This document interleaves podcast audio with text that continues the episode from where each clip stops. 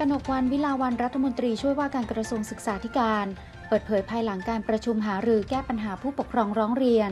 กรณีที่เจ้าหน้าที่โรงเรียนสารศาสตร์วิเทศราชพฤกษ์จังหวัดนนทบุรีทำร้ายนักเรียน ว่าทางโรงเรียนยอมรับผิดทุกอย่าง และขณะนี้ผู้ปกครองรู้สึกพอใจระดับหนึ่ง โดยได้สั่งการให้คณะทำงานของตน เข้าไปช่วยประสานการดำเนินการแก้ปัญหาเรื่องนี้ ทั้งเรื่องการเยียวยา หรือการดำเนินคดีต่างๆ ซึ่งทางโรงเรียนพร้อมเยียวยาผู้ปกครองและเด็กที่ได้รับผลกระทบ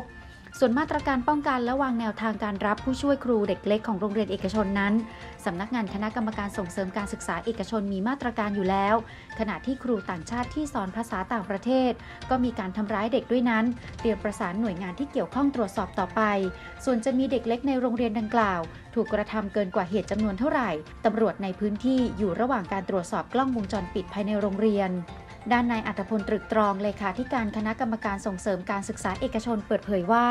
ได้กำชับโรงเรียนว่ากล้องวงจรปิดที่ตำรวจขอไป ถือเป็นพยานวัตถุที่สามารถนำสืบทางคดีได้ ดังนั้นโรงเรียนห้ามทำลาย หรือลบคลิปวิดีโอออกอย่างเด็ดขาด ไม่เช่นนั้นจะมีความผิด ซึ่งต่อจากนี้ไปขอย้ำว่าครูเป็นวิชาชีพที่ถูกควบคุม ดังนั้นผู้ที่เข้าไปอยู่ในโรงเรียนเอกชนได้ ต้องอาศัยหนังสืออนุญาตจากครุสภา คือต้องมีใบอนุญาตประกอบวิชาชีพครู หรือหากใครไม่มีใบอนุญาตประกอบวิชาชีพชั่วคราว 2 ปี รวมถึงหากมีนักศึกษาครูฝึกงาน จะต้องมีใบอนุญาตปฏิบัติการสอนชั่วคราว ระหว่างที่ยังไม่มีใบอนุญาตประกอบวิชาชีพครูตัวจริง หากตรวจพบว่าโรงเรียนแห่งนี้ ปล่อยให้ครูที่ไม่มีใบอนุญาตมาสอนผู้ถือใบอนุญาตจัดตั้งโรงเรียนเอกชน จะมีความผิดทางอาญา ต้องระวังโทษจำคุกสูงสุดไม่เกิน 3 ปี และปรับไม่เกิน 60,000 บาท หรือทั้งจำทั้งปรับ นอกจากนี้ยังได้รับเรื่องร้องเรียนจากผู้ปกครอง ว่าโรงเรียนดังกล่าวเปิดรับนักเรียนห้องเรียน English Program ต่อห้องจำนวน 34 คน ซึ่งเป็นการรับนักเรียนเกินกว่าที่กำหนดไว้คือที่ 25 คนต่อห้อง รวมถึงโรงเรียนสารศาสตร์วิเทศราชพฤกษ์ยังเรียกเก็บค่าธรรมเนียมนอกเหนือจากค่าเล่าเรียนในห้องเรียน EP ซึ่งถือว่าผิดกฎระเบียบ จึงมอบหมายให้ศึกษาธิการจังหวัดนนทบุรีเข้าไปตรวจสอบแล้ว ขณะเดียวกันยังได้รับเรื่องร้องเรียนทางโรงเรียนในเครือสารศาสตร์อีก 34 แห่ง จากทั้งหมด 45 แห่ง ว่ามีปัญหาบูลลี่ ทำร้ายร่างกาย การจัดการเรียนการสอนและเก็บค่าเล่าเรียนด้วย ทั้งนี้จะตั้งคณะทำงานเอ็กซเรย์โรงเรียนเอกชนทั่วประเทศ ว่ามีการกระทำความผิดข้อกำหนดของสำนักงานคณะกรรมการส่งเสริมการศึกษาเอกชนอีกหรือไม่ต่อไป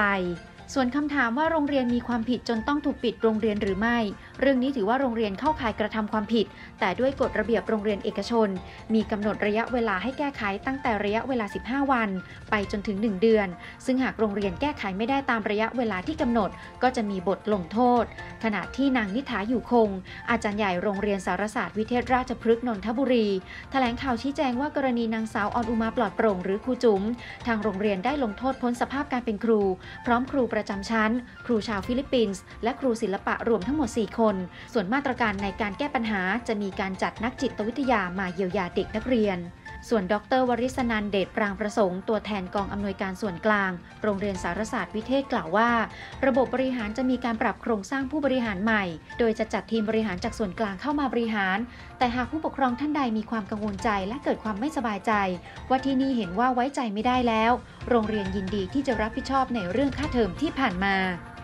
พลตำรวจโทอัมพลบัวรับพรผู้บัญชาการตำรวจภูธรภาคหนึ่งเปิดเผยว่าได้สั่งการไปยังผู้กำกับการสถานีตำรวจภูธรชัยพฤกษ์จังหวัดนนทบุรี ให้ดำเนินคดีกับนางสาวออนอุมาปลอดโปร่งหรือครูจุ๋มพี่เลี้ยงโรงเรียนสารศาสตร์วิเทศราชพฤกษ์ที่ลงโทษนักเรียนอนุบาลหนึ่งด้วยความรุนแรงไปตามข้อเท็จจริง อย่าโน้มเอียงไปตามกระแสสังคม ขณะนี้มีคลิปจากผู้ปกครองไม่ต่ำกว่า 10 คลิป และสอบปากคำผู้อยู่ในเหตุการณ์ทั้งครู และผู้ปกครองไม่ต่ำกว่า 10 ปาก ซึ่งจากหลักฐานที่ได้ต้องยอมรับว่าครูคนนี้ลงโทษเด็กเกินกว่าความจริง เบื้องต้นถูกดำเนินคดีในข้อหาทำร้ายร่างกายกักขังหน่วงเหนี่ยวและผิดพรบครู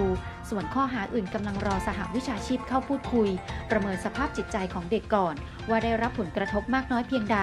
หากพบว่าสภาพจิตใจได้รับผลกระทบ อาจแจ้งข้อหาเพิ่มได้ ส่วนครูมาวินชาวฟิลิปปินส์ครูสอนภาษาอังกฤษภายในโรงเรียนสารสาสน์วิเทศราชพฤกษ์ซึ่งปรากฏในคลิป ก่อเหตุทำร้ายเด็กนักเรียนชายชั้นอนุบาล ซึ่งเป็นห้องเดียวกับที่นางสาวอรอุมา หรือครูจุ๋มร่วมกระทำผิด และถูกผู้ปกครองนักเรียนเข้าแจ้งความดำเนินคดีด้วยนั้น ได้เดินทางเข้ามามอบตัวกับพันตำรวจโททิติวัฒน์ฤชานุกูล รองผู้กำกับตำรวจตรวจคนเข้าเมืองจังหวัดนนทบุรี ซึ่งจากการตรวจสอบพบว่าครูมาวิน ใช้เป็นหนังสือเดินทางแบบนักท่องเที่ยว อนุญาตให้อยู่ในประเทศไทยได้เพียงแค่ 30 วันเท่านั้น ไม่มีใบอนุญาตการทำงานแต่อย่างใด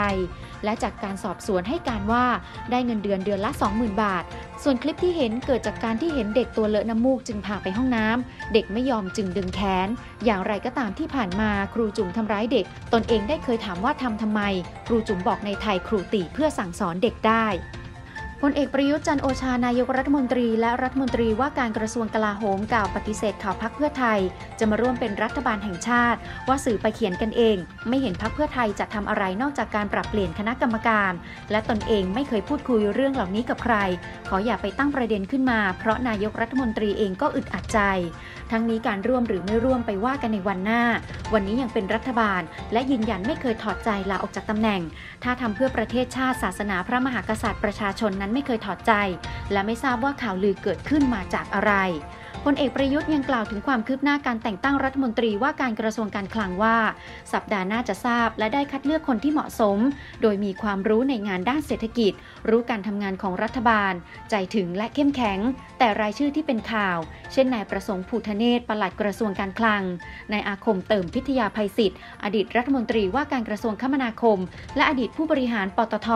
นายไกรฤทธิ์อุชุการนนชัย ประธานกรรมการบริษัทปตทจำกัดมหาชน และประธานกรรมการบริหารธนาคารกรุงไทยจำกัดมหาชนยังไม่ตรง ทั้งนี้ไม่มีใครสมัครใจมาแม้ได้ขอไปหลายคน ดังนั้นขอให้เห็นใจรัฐบาลในเรื่องนี้บ้างนายแพทย์ศักชัยการจนาวัฒนา เลขาธิการสำนักงานหลักประกันสุขภาพแห่งชาติกล่าวว่า จากการประชุมร่วมกับผู้อำนวยการสำนักงานเขตคลองเตย บางนาพระโขนงและเขตวัฒนา เพื่อชี้แจงสถานการณ์และการเตรียมการ เพื่อรองรับประชาชนที่ได้รับผลกระทบ จากกรณีที่สำนักงานหลักประกันสุขภาพแห่งชาติ ยกเลิกสัญญากับคลินิกชุมชน ที่ทุจริตเงินกองทุนหลักประกันสุขภาพแห่งชาติหรือบัตรทอง และเตรียมที่จะยกเลิกสัญญากับคลินิกเอกชนเพิ่มเติมอีก ซึ่งจะมีผลในวันที่ 30 กันยายน ขณะเดียวกันในระหว่างนี้ได้จัดทีมผู้บริหารลงพื้นที่ พบปะหารือกับผู้อำนวยการเขตต่างๆ ทั่วกทม รวมทั้งหมด 50เขต เพื่อชี้แจงสถานการณ์และเตรียมการรองรับเช่นกัน ทั้งนี้ที่ผ่านมาหลังจากสำนักงานหลักประกันสุขภาพแห่งชาติ ยกเลิกสถานพยาบาลไปจำนวนมาก ย่อมส่งผลกระทบกับระบบการให้บริการ ซึ่งทางกทมได้ให้ความร่วมมือช่วยเหลือ ให้ศูนย์บริการสาธารณสุขของกทมทั้ง 69 แห่ง ในการดูแลผู้ป่วยโรคเรื้อรัง ที่ต้องการมาดูแลต่อเนื่อง ให้สามารถเข้ารับบริการได้ที่ศูนย์บริการสาธารณสุข และจะมีประชาชนที่เป็นสิทธิ์ว่างอีกบางส่วน ที่จะเข้าไปรับบริการเกี่ยวกับโรคทั่วไปในอนาคต ซึ่งที่ผ่านมาทางสำนักงานหลักประกันสุขภาพแห่งชาติ ตรวจพบการทุจริตบัตรทองเบื้องต้น 3ล็อต โดยล็อตแรกยกเลิกสถานพยาบาลคู่สัญญาไป 18 แห่ง ล็อตที่ 2 ยกเลิกสัญญา 64 แห่ง และล็อตที่ 3 พบเบิกจ่ายผิดปกติ 106 แห่ง มีผู้ป่วยบัตรทองได้รับผลกระทบเฉพาะล็อตที่ 3 ประมาณ 900,000 คน ซึ่งได้แจ้งความดำเนินคดีไปแล้ว และจะดำเนินการยกเลิกการเป็นสถานพยาบาลคู่สัญญาในเดือนกันยายนนี้